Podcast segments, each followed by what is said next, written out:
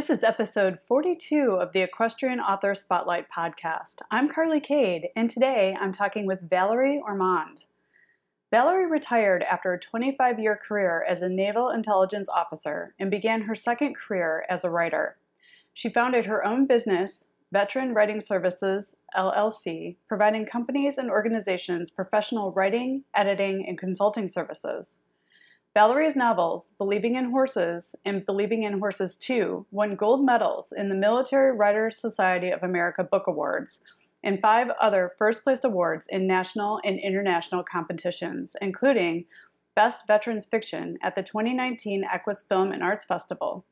Her nonfiction stories have been published in seven books, and her articles have appeared worldwide in magazines, newspapers, and blogs. Valerie has been a horse lover her whole life she and her husband own and ride their three horses, Lucky, Billy, and Chance, in multiple disciplines. They live in Bowie, Maryland, on their small farmette with their two fun loving dogs. Now, let's get into the interview.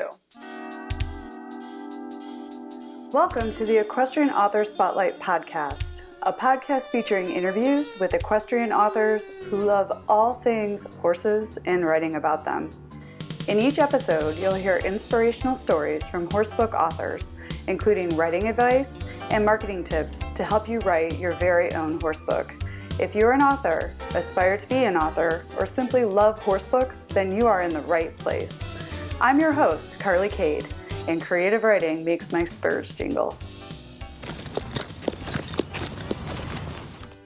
Hi, everyone. Welcome to the Equestrian Author Spotlight podcast. I'm Carly Cade, and today I am so excited to have Valerie Ormond as my guest. Hi, Valerie. Welcome to the show. Hi, Carly. It's great to be here. Thank you. I am so excited to have you. It's been a minute since we've we've seen each other. I think we saw each other a few years ago at the uh, American Horse Publications Conference, but it's been a minute. Right, right, right. Here, here in Maryland. So I yeah. um, last year I got kicked off of three flights for weather and there's just a point where you realize that maybe you're just not supposed to go. So sorry I missed you all. I saw you had a great time in the, the whole author situation. So yeah, we, we did we did miss you last year, and we had a great author uh, meetup at the at the event, and hopefully we'll be doing that again at the next conference. And uh, we missed you very much. So this is a great opportunity to reconnect and talk about what you're up to. And uh, I always really like kicking off these interviews with the time old question: how did your love affair with horses begin, Valerie? My brother was a school teacher, so he told me to always have props ready, right? So here we go. This is a picture. I know you can't see it very well, but it is of me and my brother. Of course, my brother's in front at the uh, Cherry Blossom Festival here in Washington D.C. So uh, we went, as, as you know, as, as people usually do around here at that time of year, and there was this big, beautiful bay horse. It was a police horse. And at three years old, uh, somehow I knew the word horsey, horsey, and I pointed at it, and that sweet police officer uh, scooped me up and put me on his horse. of course, they'd oh. never do that today, right? Probably would be break all kinds of legal rules. But uh, I, I, I, I, it's funny because I say that's what started it because it's what I remember. But uh, if you walk it back, somehow I had to know what a horse was in order to say that. So I think mm-hmm. it's just been something that's always been there.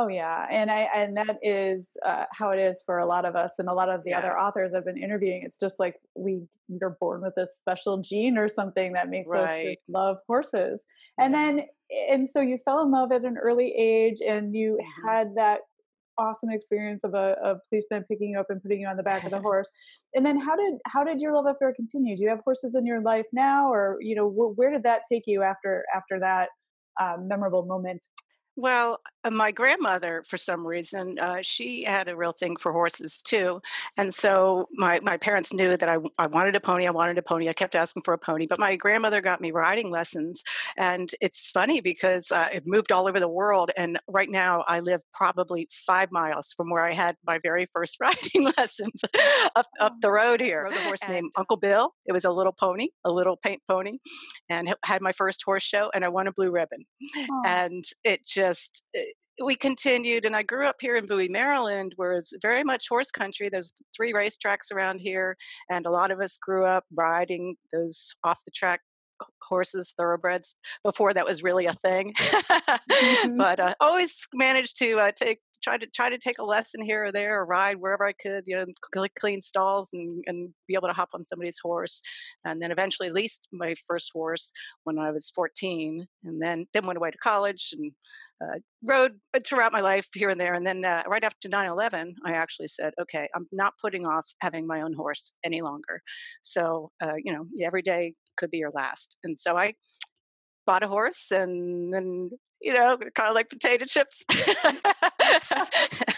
Got a second one, and, and then that actually became my husband's horse. And uh, so I, I, had my first pony, my, my 27 uh, year old now, he was 10 at the time, pony. Then I bought my husband this quarter horse, racing quarter horse, Billy. mine's name's Chance, Billy. And then when I retired from the Navy, I decided to, I wanted a project horse that I would start for my own. Mm. And uh, that's Lucky. And he's the, the horse in my books. Oh, that which is perfect segue because I was going to talk, about that. Yeah, I mean, you are a retired naval intelligence officer. Thank you mm. for your service, uh, Thank Valerie. You. And now you write books and stories, sharing lessons, your lessons learned, basically. So, can talk to us about your books. Tell us about uh, believing in horses and believing in horses too. Where these book babies bubbled up from? Well, this is believing in horses. That is Lucky on the cover. Oh. So uh, that story came to me in the middle of the night. No kidding. Uh, I had when I went to go look at this horse, Lucky, to purchase him. I said to the woman who owned him, her daughter was getting very sad that he was leaving even though mm. they she had never ridden him nobody had ridden him she just had this certain connection to that horse and so she was in her room crying, and her mother found her the day they were shipping Lucky away. And I told her, I said, "Well, just tell tell her Lucky's going to go off and do something very important in Washington D.C., like go be a senator." and she just and she said to me, "You know, that'd make a really cute idea for a children's book." So I had never thought about writing a children's book, but uh, it must have just gotten in my databank somewhere to write a book because I woke up three o'clock in the morning one day and I had this whole idea for a book. I when I retired, I wanted to help rescues and was very interested in the unwanted horse population, and so I thought about it and I said, you know, if I could write a book that talks puts a spotlight on that situation. Uh, but also, I could tell, share some of my lessons learned through my life uh, both as a horse person, but also in the Navy and the military, and talk about a family in the military. Uh, perhaps that I could reach a wider audience of people to help and, and, and put a spotlight on the, the, the rescues themselves and the volunteers and how hard they work mm-hmm. that i could reach a lot more people than if i just went and helped at one little tiny rescue here in maryland so and that's what I did. And that's and it's incredible. And I see over your shoulder there in the background, uh, you have won multiple awards for your mm-hmm. books, and then mm-hmm. you you do have some some other books that you've written too. Right. So this one is Believing in Horses two, and this story really, I only intended to write one, but when I when I was writing it, I wanted to include horse equine therapy in the mm-hmm. book, and eh, we all know about you know page counts and that kind of thing. And the first book was already kind of long enough. So I said, well, I guess I'll put this in a whole second book. And I did. And I, uh, so my, this one, she, her dad is still in Afghanistan. And something had happened at the end of the first book that made her really start worrying about her dad. Mm. So she's worried about his safety and whether he's going to get injured or maybe even worse. And she realizes she needs to do something to distract her from those fears. So she decides she's going to show at the biggest horse show around here in Maryland this new horse that she's you know young horse and we all know what it's like to show a young horse but but she's determined and she's going to do it she's going to make her father proud mm. and then she finds out when she goes to check on one of the horses she rescued in the first book about equine therapy. And mm. she says, Wow, this is really, really interesting. I, I want to do this too. I want to get as distracted as I can be. And turns out that she does get involved, but both of those things challenge her even more and kind of make her become believe in who she is and become the person she wants to be and and some of these other books a variety of stories uh, that i've written for other books one of them is called um, five must know secrets for every college girl mm. for today's college girl and uh, this is a book about kind of arming young girls leaving high school you know don't forget your soul don't forget your this don't forget don't all the things that you need to hold on to even as you're maturing in that you know kind of awkward stage for a lot and so i wrote a story that had to do with the navy uh, mm-hmm. for that for that book it was it was a got a request for input and I answered the query and talked to this woman back and forth. Her name is Laura Salamone, it, and it, it, was a wonderful experience. And the others are uh, mostly military stories about my family or stories. One of them was so excited it made actually made the cover of a magazine here downtown Annapolis, uh, and it's about the uh, Naval Academy midshipmen. We used to help them back at the barn where we are, and they had an equestrian team, and it was one of the first times they ever had an equestrian team, and they were at this big horse show, and so it was all about them. But I was so excited I got on the cover, and then I, I wrote a, a, story in Sidelines magazine, and that's a, for those of you out there who who don't know what Sidelines is, is an absolutely beautiful, beautiful magazine, uh, great stories about people. They call it the People magazine of horses, and uh, and it was about. And this is the, the reason why I'm talking about it, it is about the young girl who kicked off the Believing in Horses story oh. about the oh. Lucky's, the woman who bred her, the daughter, and how we kept in touch over the years. And she came here to visit us. We brought her to the Naval Academy, and she decided she wanted to go to the Naval Academy. And so she's now in her, she ended up going to the Air Force Academy in, in, instead. And she's now in her third year. Oh and she's doing very well. And she's probably going to be a pilot. So it, it's just, it's, it's a, I, I, I love the story. You touched her life. That is so yeah. like special. And it's, it sounds like you're really, you, you focus your work around young women and mm-hmm. reminding them of who they are. I wanted to ask: Is that article uh, in that you wrote for Sidelines is that available digitally so I can link to it in the show notes so people can? Sure. Get... Yes, I, will send it to you after after the show. Oh, and, that's perfect. And and again, you know how we're all connected here. You know, I actually sold that story during that AHP conference where we met. Oh, that's lovely. Okay, so so since you've plugged the American Horse Publications, which is where we first began our relationship, yeah. which has continued on for several years, can you just like share a little snippet because you're also a freelance, you're you're an author of books, but you're also a freelance writer and you write articles right. for, for the media. Can you explain what the AHP has uh, done for you in your career and a little bit about what it does and, and how it works? AHP, first of all, I'm not on the board or anything. So I'm, uh, when I'm giving this pitch, this marketing pitch about them. Uh, it's it's not because because of that. I just I walked into AHP and I think 2010, right after my first book came out, and I was welcomed with such open arms mm-hmm. that I just I was amazed and uh, and I went there because I had just written this book. I didn't really know marketing is not my thing. uh, that that topic will continue to come up, and uh, but I people there, I just learned so much from them and got some very good tips and some really good advice. And when I when I go to their conferences every year, they have great workshops. I don't know if you've been to any of like Jackie Bereznitsky's mm-hmm. and uh, mm-hmm. really learning some wonderful tips for any writer, no matter what what kind of writing you do, uh, mm-hmm. to make you a better writer, and connections and learning things and learning more about what's going on in the horse world. Mm. And so it also has a feature called the newsfeed, the AHP newsfeed. And so I use that regularly. Every time I put a press release on there, something has come out of it, mm-hmm. whether it be uh, somebody asking for an interview or they review my book or eh, just something. And one of them is recently that I sent in was about myself and Robin Hutton, the author of uh, Sergeant Reckless, and we were doing. She uh, there was more of us, but we were doing a veterans writings work writing workshop in Albuquerque as part of the Military Writers Society of America conference, and that Horse Nation picked that up and gave us a standing ovation. They do that every week. They they pick somebody, and that went out to they have thirty thousand readers daily.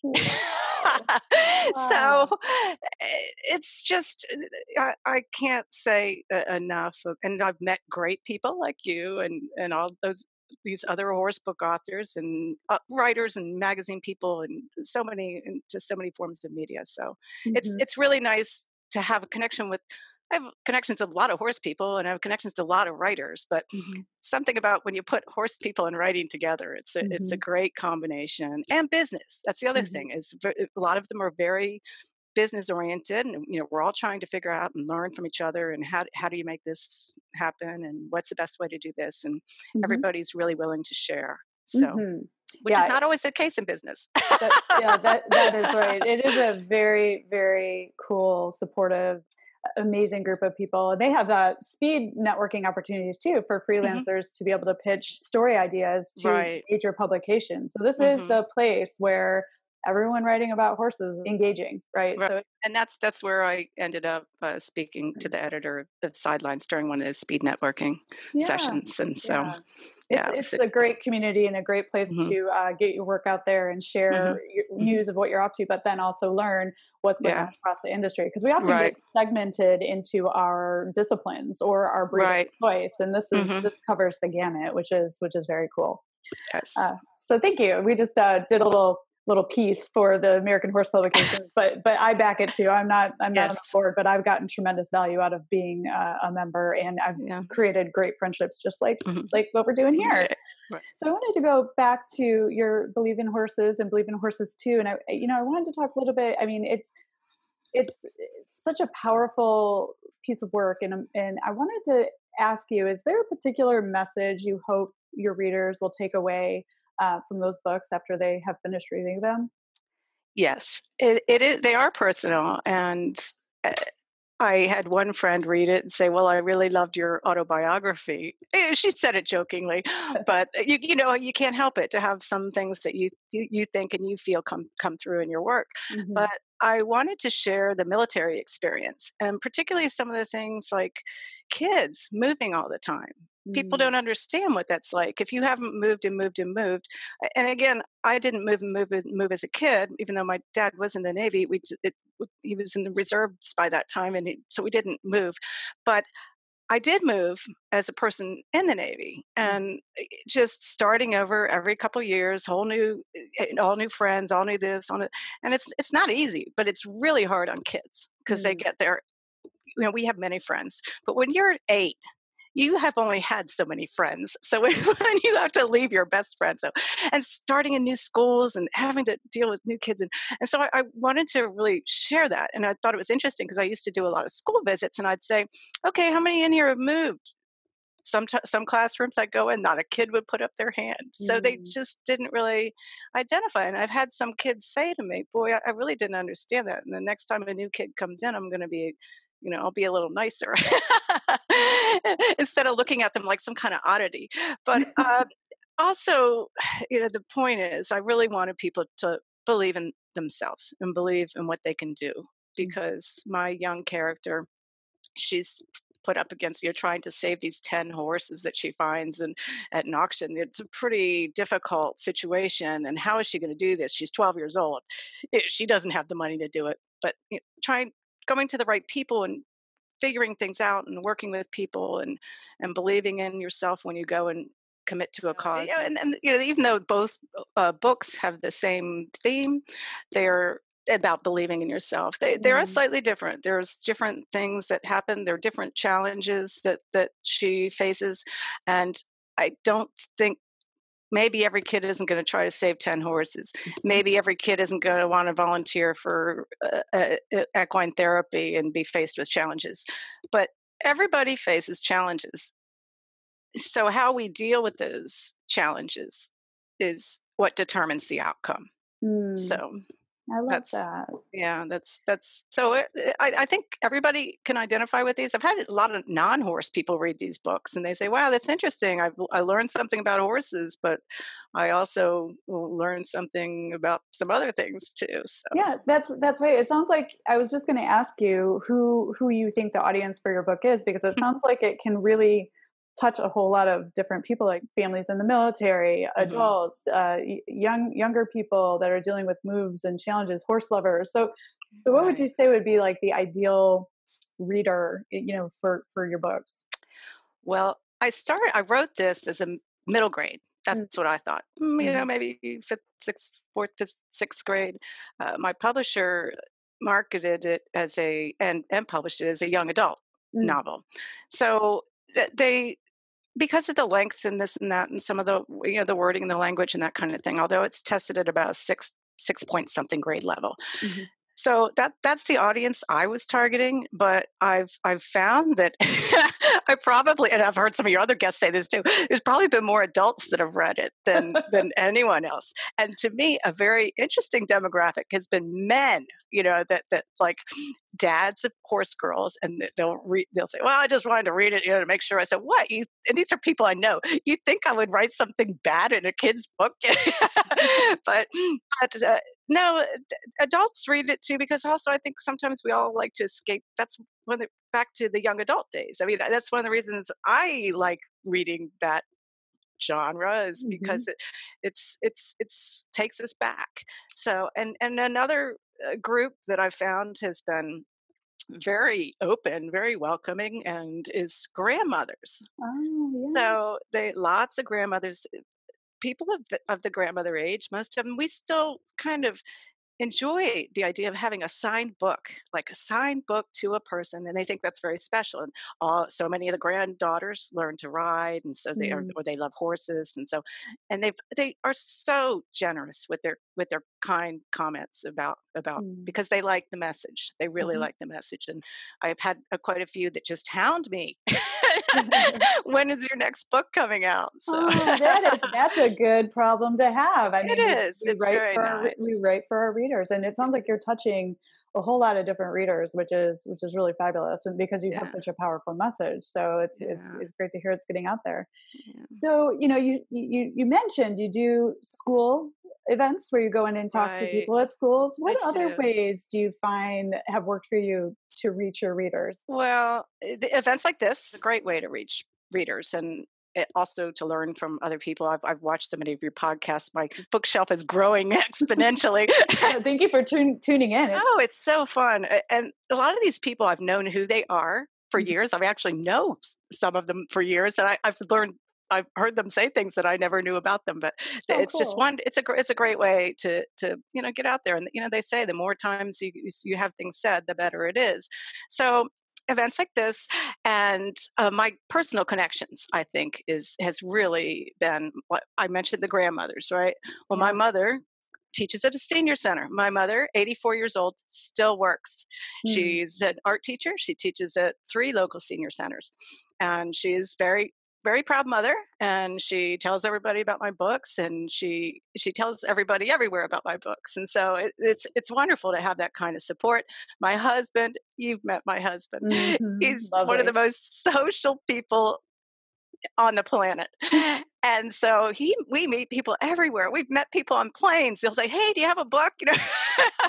So uh, but it's it's really helpful when you have people like that who help so, you know, support you and and uh, local media my mm. local media have been so wonderful to me here mm-hmm. uh, they every time i get an award or something they do something about it they i tell them I uh, send them a press release or they'll come they'll do an interview with me they'll do a story it, it, they've just been and and I, I say that because i think a lot of people spend a lot of time trying to chase down sending press releases or whatever or trying to get interviews with you know the washington post or whatever mm-hmm. uh, and some people yes that that'll work but it, really the people who who will take care of you are your local media and mm-hmm. particularly if we take care of them i always thank them always you go back and say thank you very much i appreciated it uh, in a in an interesting story about this local connections thing i met a local senator a few years back here in Maryland. He did a tour for us for the Maryland Horse Council in in the state capital, and he just did such a wonderful job. And he talked to the there was two young ladies in our group. They were probably 10, 12. Uh, one of them at the time was Woodge Fulton. She's become a very big eventer now. I mean, oh. very big, like Burghley and Rolex, and so she was little at the time. And so he took her and put put her behind his, his the other sister behind his chair in his office, and he was just so great to them. And so I wrote an editorial for the Annapolis Gazette, which and said it was how in Maryland it's so nice that we can we're, we're, we can actually reach out and touch our legislators and and they're real people and so he ends up his office contacted me and the next thing I know he has bought a copy of each of my books for every school in his district. Oh my and goodness. Annapolis, yes. every public school. And because of that, then uh, there was some, a lot of this, a couple of these teachers or librarians, you know, contacted me and I had more school visits. And, and then he invited me to the Capitol and recognized me on the floor of the Capitol. And so there's, again, more, more news coverage for that kind of thing. And it was the, he picked my book for the National Education Association's Read Across America Day. It's the biggest, you know, reading day for, for kids. Wow. But both books. So, and uh, I ended up, eh, I, I just, I, I loved his character, his real character so much that I, he's a character in my second book. Oh. And so it, our, our relationship continues. As a matter of fact, he just bought uh, a bunch of books for Read Across America this year again. So that's incredible. See, yeah. don't ever underestimate the power of, of one person. You know, it's like you right. a lot of really cool things. You mentioned word of mouth. You mentioned that your husband will talk to anybody anywhere on airplanes, but you never. Yeah. And then you know you recognized the senator, and uh, and and look at what just one thing, one little thing. You never know what it's mm-hmm. going to be can create. I mean, you, are right. really buying a lot of your books. That's amazing. You know, I would also talk to, you know, advise other authors authors out there, maybe that to see if if they if they feel like maybe they're not reaching um, everybody they want to reach, to maybe think about some of those educational pieces or folks that because the more kids we can expose to books, horses, that's that's the better. And a lot of kids, that's really the only exposure they're going to get to horses. Mm. So it's through words. So if we can do that, you know, that's a that's a great mission for us, Authors United, right? Absolutely. Mm-hmm. Yeah. So because you have experience working with the local media, you know, I want to. I think for for aspiring authors or current authors, authors that may not be working with their local media yet or have been nervous maybe to to reach mm-hmm. out what would be you know a few pointers that you would share with authors looking to connect with local media. And I do, I agree with you. Local media can be very powerful. Have a um, very well written press release. Mm-hmm. Don't make them have to guess about anything. Mm-hmm. and when you're sending a query, if you can send a query, some of them just do it with a, really a form these days. Mm-hmm. Uh, make it so that they really only have to read two sentences and make a decision. Mm-hmm. and don't start with the catchy sales stuff and whatever. They they don't have time for that, and they're not going to read it. Be available and be if they want to do something and you have to rearrange your schedule if if you at all can then you do that and mm-hmm. uh, also as just ha- have a relationship that mm-hmm. again like i said follow up and then the other thing is for instance i had a, another relationship with another local journalist here that I used to help him too.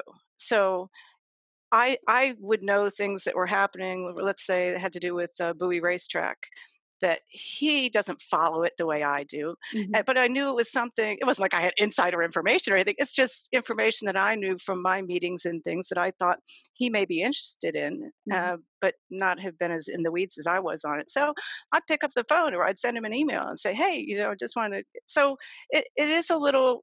It just can't be one way it mm-hmm. can't all be about us you know we we need to make make and, and keep those relationships and as i said always follow up and thank them mm-hmm. and yes uh, the thank you card is not is not dead or the thank you email is not dead mm-hmm. and you know and i think uh also i mean what what i really got that you're saying is build a relationship you know it's mm-hmm. it, it it sometimes it takes a minute to to build relationships right. and and share things with them that's not you know it's not it's for them you know share right. things that will help them in their careers and and and then also do you recommend pulling like a an angle of which will help them figure out how to write their story when writing your press release uh, yes yeah for instance if i have a i'll just give an example if I won an award, right, and I want to send it to my local media and I want to send it to somewhere else, I, I'll rewrite that four times for four different audiences. So, mm. well, you know, my one for Bowie, I'll say uh, local Bowie author, blah blah blah. She went to Bowie High School, lives in Bowie. I'd send it to AHP. I'd say horse author wins top military writing award, whatever. Mm-hmm. It's mm-hmm. you know, just you have to kind of uh, tailor it to because again, they are looking for something. Why why would they're thinking about their readers. Why mm-hmm. would my readers care about this? Exactly. Remember, newspapers and magazines sell ad space. Mm-hmm. so if you're trying to just get a free ad by writing a, a, a, a this is all about me piece, they are less inclined to want to do that. So mm-hmm. it has to be for their readers. That's great. Well, thank you for sharing that. I think that'll be very, very useful for other authors listening in, or you know, mm-hmm, how to mm-hmm. how to mm-hmm. work with the media. And then there's lots of tips online too, where you can look it up. But you, you know, sure. do do your research on how to best do these different practices before mm-hmm. you before you do it. Right? It's um, right. very important. And you mentioned that you are uh, you're with a traditional publisher. Can you tell us a little bit about how you found your publisher and what it's been like working with them? Like how yes. how did that, how did that yeah. magic happen? I'm with a very small press out of Canada, mm-hmm. and uh, I was just pure luck at the time. I reached out. I saw that I saw a horse book and looked up the publisher, and somebody had told me a, a woman who had uh, published a bunch of children's books said, look for a publisher who publishes the kind of books that you write. Mm-hmm. Which it seemed very seemed like it made a lot of sense, but as a brand new author, I hadn't even thought about that. Uh, so I, I so I, I, did, and I thought first of all I thought about children's books, and I looked at all that, and I said, "Oh man, a lot of those." And I said, oh, "I thought about horse books," and so I ended up reaching out to this particular publisher and saying, look, I'm brand new in the business and I, I, I really don't know, but I've written this book and are, can you give me any tips? And fortunately, uh, the president of the company got back to me and said, we're not taking on anybody else right now. He said, but you know, hey, I'm a, I was a young author too, and uh, you know, I'm still a young author. He said, I, will I'll be glad to take a look at your manuscript for you and tell you if you know, give you any kind of tips or ideas I have. I said, wow, okay, great, thanks. So I sent it off to him. A week later, he wrote me back. He said, we want your book. Oh my gosh, that's yeah. like a dream. I know. it was. Now, it is a very small publisher. Mm-hmm. Uh, I can't say that everything's been, you know, like smooth as a, a, a smooth sailing, not rocky between us or anything, but mm-hmm. you, when you're not dealing with this giant staff and lots of any kind of you back end marketing or that kind of thing. But I understand that's not really the case with most big traditional publishers too. So, but I, I really appreciated, uh, and, and his name is is, is Jonathan Bowden, and uh, we have a great relationship. And I, what I really enjoyed was he knew, you know, he knew he knew what he was doing. He had he had, he had been there before, and he, he, he made the book a much better book mm. because mm. he knew how to. He knew editors. He knew wickets. He knew things. I I didn't even know what an ISBN was. You know. ISBNs, ISBNs for those listening in are very important. And Ray Raikin in episode, I think it's episode three, Ray Raikin goes into details on ISBNs, but it's the identification number for your book. Right. And it's important that you buy them from Bowker. So I, I go back yeah. to Ray Raikin's episode and watch that. And right. ISBNs are very important, right? So, right. So, so I, I, didn't know these things. I didn't know about front matter and back matter. I've been I've been reading books my whole life, but I mm-hmm. just these are things that really helped get me eh, through all that. And he also he listened to me. The original pub the original cover he wanted to have like a picture of a girl on the cover. I guess more of your standard, what you'll see on a young adult novel, mm-hmm. kind of think about like the, some of the series. But I just, I was really against that. and I said, look, I want the readers to have their own in their own mind who this girl is. I, I don't want to present a picture of, of who, who she is. Mm-hmm. And and he said, Well, I said, Look, I'm a girl, you're not. and uh, and so the, they went with me, and uh, and I and and I, I was very happy. Like I said, I, I love that first cover. And another little tidbit about this cover is uh, in the eye there is a small picture. It's like a person in, inside the horse's eye. Oh, cool. And uh, that is my um, mother-in-law when she was nine years old. It was an old black and white photo. Oh, wow. So yeah, so and that that was there before Twilight did it, by the way. so I, I, and it's sort of, I mean, so, so you sort of see the girl and you see the girl in the silhouette down there, but mm-hmm. still mm-hmm. you, you can't really, you know, it still lets the reader decide what it is that she looks like. So and I I I agree with that. Like I I mm-hmm. prefer I would do silhouetted covers on all of my books because I want yeah. the character to live in the imagination of the reader. I don't right. want to dictate to them what what the character should look like. So I, right. I I agree with that. And then most importantly, you put a horse on the cover of your book. It's about horses, so right. the cover is very important too. So. Mm-hmm. So working with the small press, what I heard is they helped you with editors and copy editing, probably the internal formatting of the book, your Oh, front yeah. matter and back matter and cover design. Uh, And then obviously they took care of distribution for you as well. Right, right, Focus on on writing. right, right, right. So that that was that was very helpful. I am interested in self-publishing. I Mhm. I I did I didn't talk about that. I did self-publish this book right here. It's called Teacher's Tack for Believing in Horses. Oh, cool. And I this was my brother I mentioned in the beginning was a he was a career educator. He still is. He teaches in China. And but he taught 4th and 5th grade for 17 years. And so he was perfect to have as a partner in this Mm. when I was writing this book because Mhm. he he'd say, "Oh, kids love to read this kind of stuff, or they love to hear this, or they love to hear funny voices, and they love to read them out loud." And and he he's very creative, and so he created this. He had these on. He, we had them online, and they are still are online on my on my website. The Mhm. discussion guides and things Mhm. to, to help teachers teach my book, my first book and it even has a whole homeschool series that you could do an entire homeschool series with this book and exercises and puzzles and things to fill out and things to act and so it's really very very clever and we had them online and we we spoke together at a conference. It was a reading conference and it was how how a, a, a teacher and an author can really collaborate well to make a story that's very meaningful for eh, for for kids.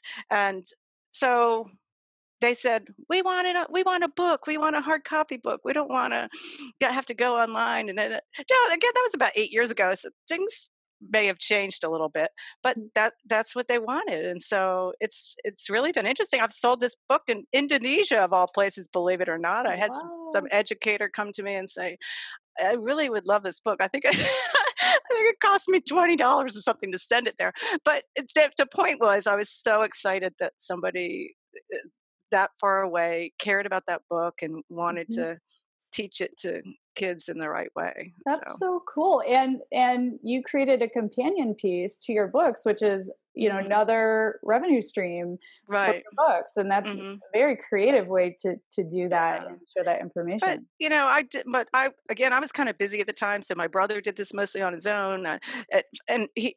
I just realized I'm not really good at all that formatting and all that kind of stuff. Mm, So mhm. uh, it's what really. That's why I never was too interested in the self-publishing uh, realm. But as uh, you know, as I'm getting a little more mature, I'm thinking, ah, it may, may maybe it's time to learn a few new tricks.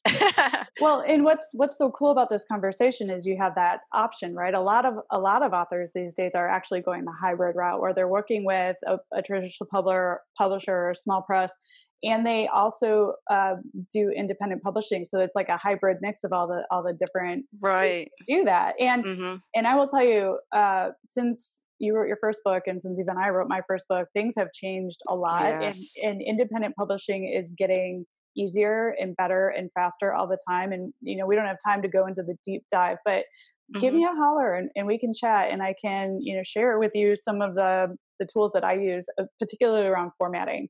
That is Right.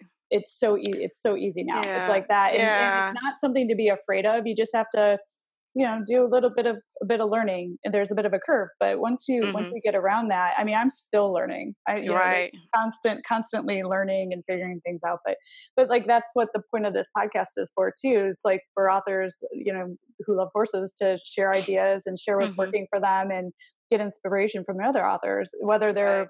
Traditional, hybrid, or independently published. Like there's some value in there for everyone. So Right. Right. thank you so much for for sharing all that. Now, now, given that we just talked about all of that, um, is there anything that you wish you had known when you first got into the business of being an author? hmm Um, a couple things. Yeah. One I would say is I wish I'd treated the books like a business from the beginning.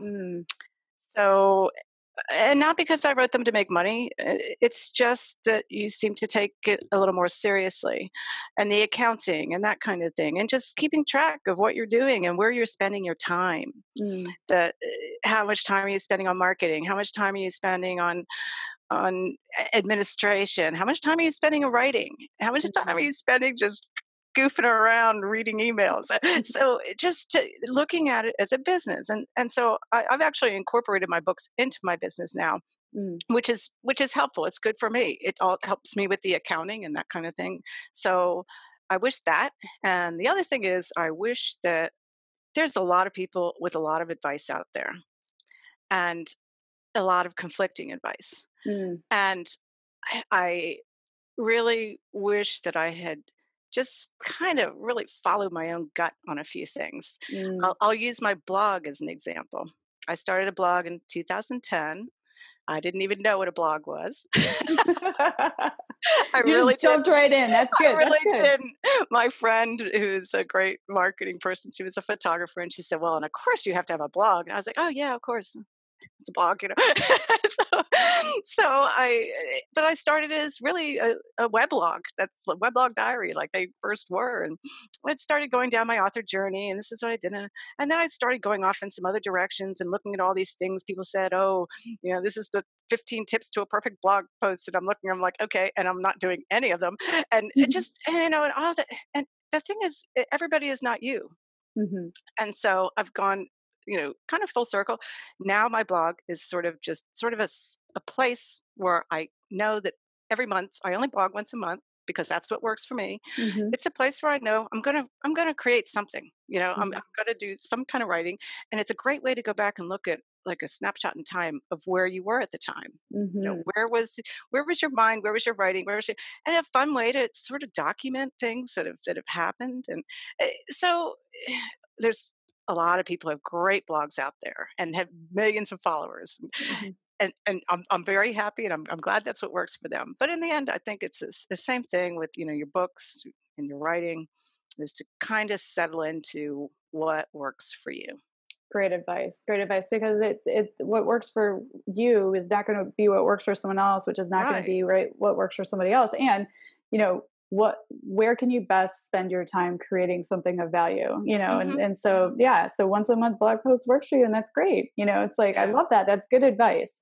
Like you know dive in figure out what works for you and then just keep with that rhythm and you don't have to keep up with the kardashians right right with, you know and if, and if something isn't working change it you mm-hmm. know that's uh that's that that's i think that's an, another piece of advice mm-hmm. and i've certainly done that with my business that say you know wait a minute this this this is this is not what were my goals right what were my mm-hmm. goals how is this getting me toward my goals how did i get mm-hmm. sidetracked off my goals and let's get back to them and so and making that shift more it's about business if it is mm-hmm. business and it's about time you mentioned your business a, a couple times and i and i want to i want to talk about that a little bit too mm-hmm. because it sounds like you know running your business has has helped your book business uh, mm-hmm. in addition so in in 2014 you founded veteran writing services llc to provide writing services to business clients and encourage other veterans to write. So, can you tell us a little bit about your business, the services you offer, and, and why you decided to, to start such a unique a unique company? I, I will. Uh, when I retired from the Navy, I was just going 2009. I was just going to go out, ride my horses, have fun, work out,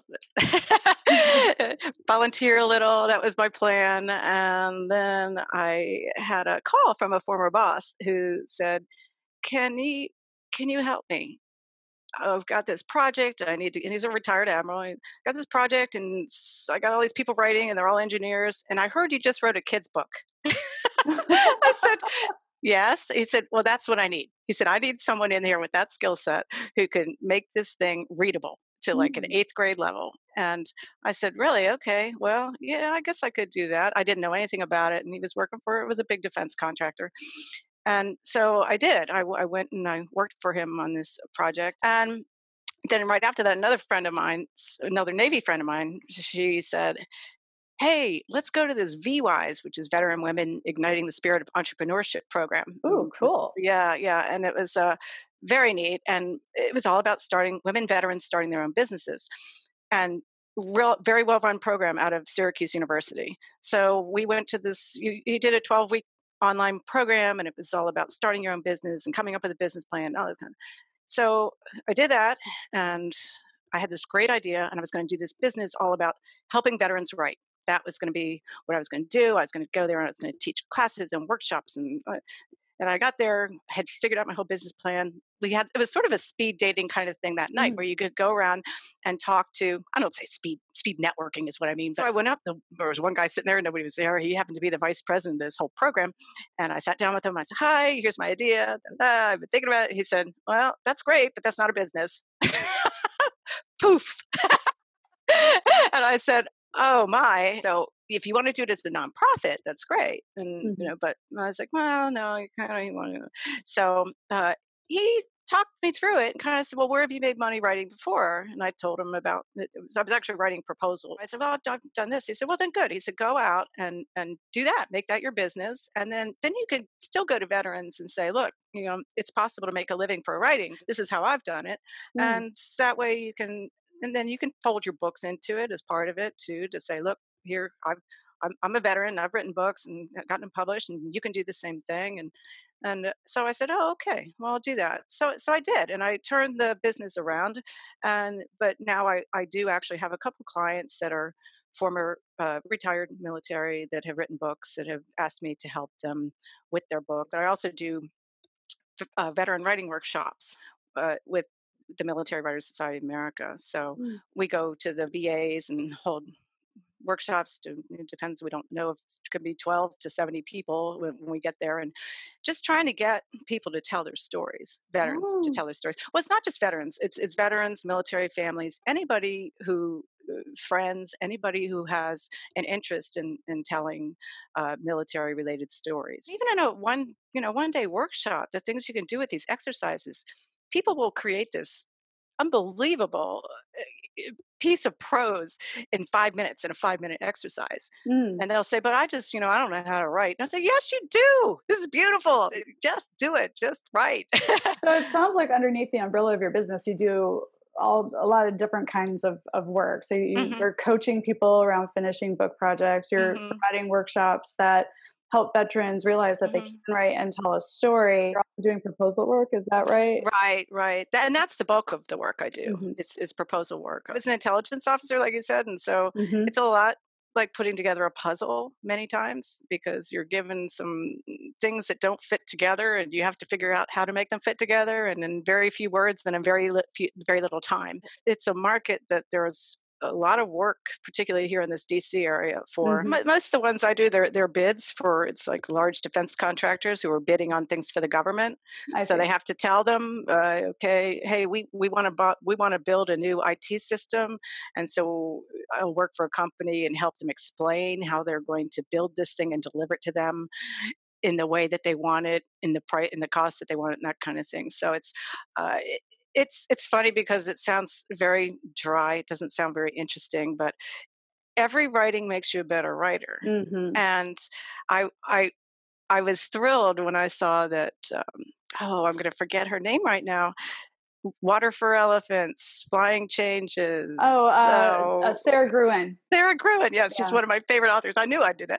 I, lo- she, I love, I love her work too. Her I do too. Well, she's a technical writer, mm-hmm. and so and I read that at the back of Water for Elephants once, and she it was in there as one of the Q and A. She says, "Yeah, I, I, I can learn how to pick up adjectives again really easily." yeah, I mean, there, there is something to be said for that because in, in yeah. that sort of writing, you have to really strip down. Also, the same freelance writing or, or writing for the media or newspapers, you have to right. learn how to strip down your writing. Right. And I imagine it's harder to strip down your writing than it is to put writing back in. So yeah. right, the more writing you do of all sorts of varieties, the better right.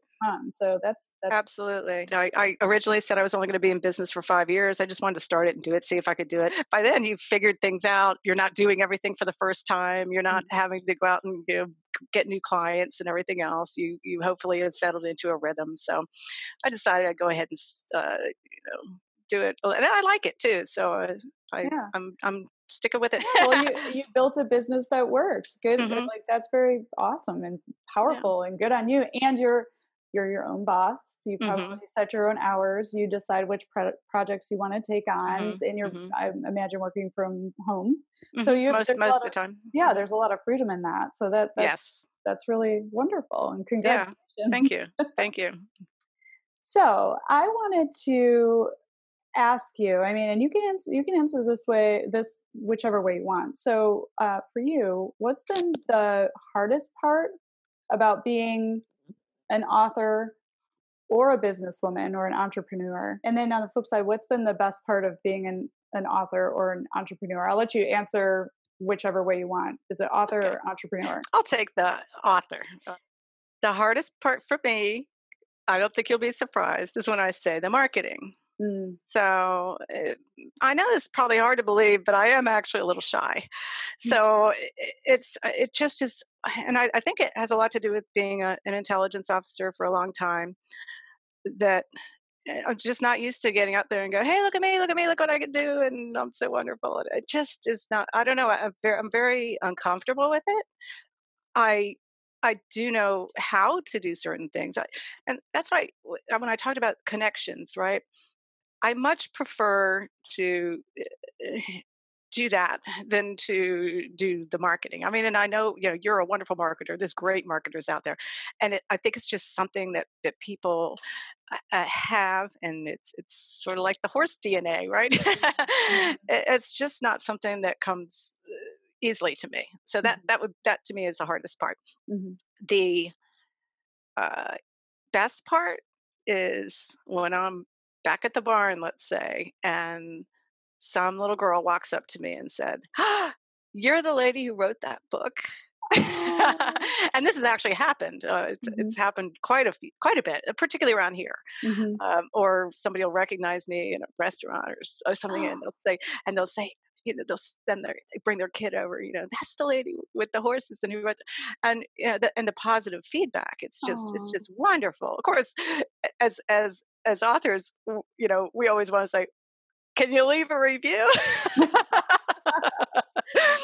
but you just heard what I said about the marketing thing, so I, I have a hard time doing that. But I, I, think that's just wonderful when you know you've touched somebody, and yeah. particularly when you've touched somebody's emotions, or or make the, had them make a change. Uh, I I have one little group do a actually two do fundraisers for horses for horse rescues because of my book i mean and these are just two i know of that you know one was a, a, a, group that used to meet back here and they raised some money for one of the horse rescues and another was a, a with the schools i did a horses rock book club mm-hmm. I love that. It's so fun. It was again. It was because Senator Ed Briley's sent the books to the the librarian. The librarian picked up the book. She had it there. She knew she had kids who liked horses. She she contacted me and said, "Hey, would you be interested in doing this? These girls would love to actually meet an author." I said, "Sure, I'll do it." And they ended up coming over to ride my horses. And anyhow, that, so that kind of stuff is is that that you know good positive feedback is it just goes a really long way. Oh, and they ended up doing a fundraiser and uh, we ended up buying a halter for one of the horses that had been a rescue back at the barn where i was and we Aww. gave the when they came over we gave put the put the little pink halter on the on the on the mare for you know with the kids and so that kind of stuff i don't know you know it's it's the kind of stuff that makes makes me smile Absolutely. And your words are making a difference. I mean, look at the ripples of goodness that you're sending out the world in your, in your, in your community, yeah. and it's only going to yeah. go further than that. So, yeah, thank you for, for what you're you. doing for humans and for horses. yeah. What else? Where, where's Valerie heading? Um, well, I'm pretty sure that uh, I've been I've been too busy really to keep writing books because I started this business. It's mm. it's become very very busy, so I I just haven't really had the time. But I think I also just kind of needed a little break or something. I, mm-hmm. I, I, don't know, but it's just really hit me hard recently. The creative vibe is kicked back in, and I have ideas for what I want to do with the rest of my books. I think it's time for Sadie to go out west. Oh, so, that's so cool. And see yeah. that, I mean, that's sort of, and it's okay to take a break, you know, and yeah it's like healthy but mm-hmm. i always mm-hmm. i always say like you got to follow the muse when it shows up and i've lived out west too so i I I would like to tell that story too. And uh, I kept saying this. I don't know why. It actually only really hit me about this week. I, have always said, boy, if I had really been smart about this, she saves 10 horses. Each of the follow on books will be what happened to one of those horses. Well, why doesn't she go out west to check on one of these horses that went to a dude ranch, you know? And, and then why doesn't she go here to check on this? And so I, you know, and, and working through different disciplines and, and so that's that's what I've come up with, and I've sort of sketched out what each of these I love that. do, and yeah, and two of the ponies went to one place together, so they'll be together in one book, but that would be the the initial book, and then nine more. And it sounds like so many great things are bubbling up and you know the creativity is rolling and isn't it fun to be able to grab one of those ideas and grab one of those ideas and then bring it down to earth and invent Yeah. something out of that? hmm Well, Valerie, I so wish you success around what's next for you, and I've so enjoyed Thank having you on the show. Would you share with listeners where they can find you and your books online? Www.believinginhorses.com and uh, so that's that's my website and the books are there they are also on amazon and uh, but you can buy them you can get to the link from my website to Mhm. amazon too so you just google believing in horses if you google believing in horses you're going to find out even though i'm a terrible marketer there's a ton of stuff out there That's the thing. Like you, you're so hard on yourself, but you, you, you have a presence, you know, everywhere, and and you've done a good Yeah. job of uh, honing the believing in horses for yourself, and and you're the first thing that comes up. So well done. Thank you. friend. yeah it's legit longevity longevity absolutely and i'll be sure to link to you know valerie's social media channels and her website and all the places you can find her books in the show notes and great i have so enjoyed our time together valerie and keep, thank you keep writing i'm excited to see what you do next and uh, i'm sure we'll be running in the same circles not too far in the future great thank you so much carly Thanks for joining us this week on the Equestrian Author Spotlight podcast. I hope you enjoy these Q&A sessions with wonderful equine authors who love all things horses and writing, just like me. Visit my website, carlycadecreative.com, where you can read the show notes, and make sure you never miss a show by clicking the subscribe button now. This podcast is made possible by listeners like you. Thank you so much for your support. Want a free guide to secrets of horsebook authors?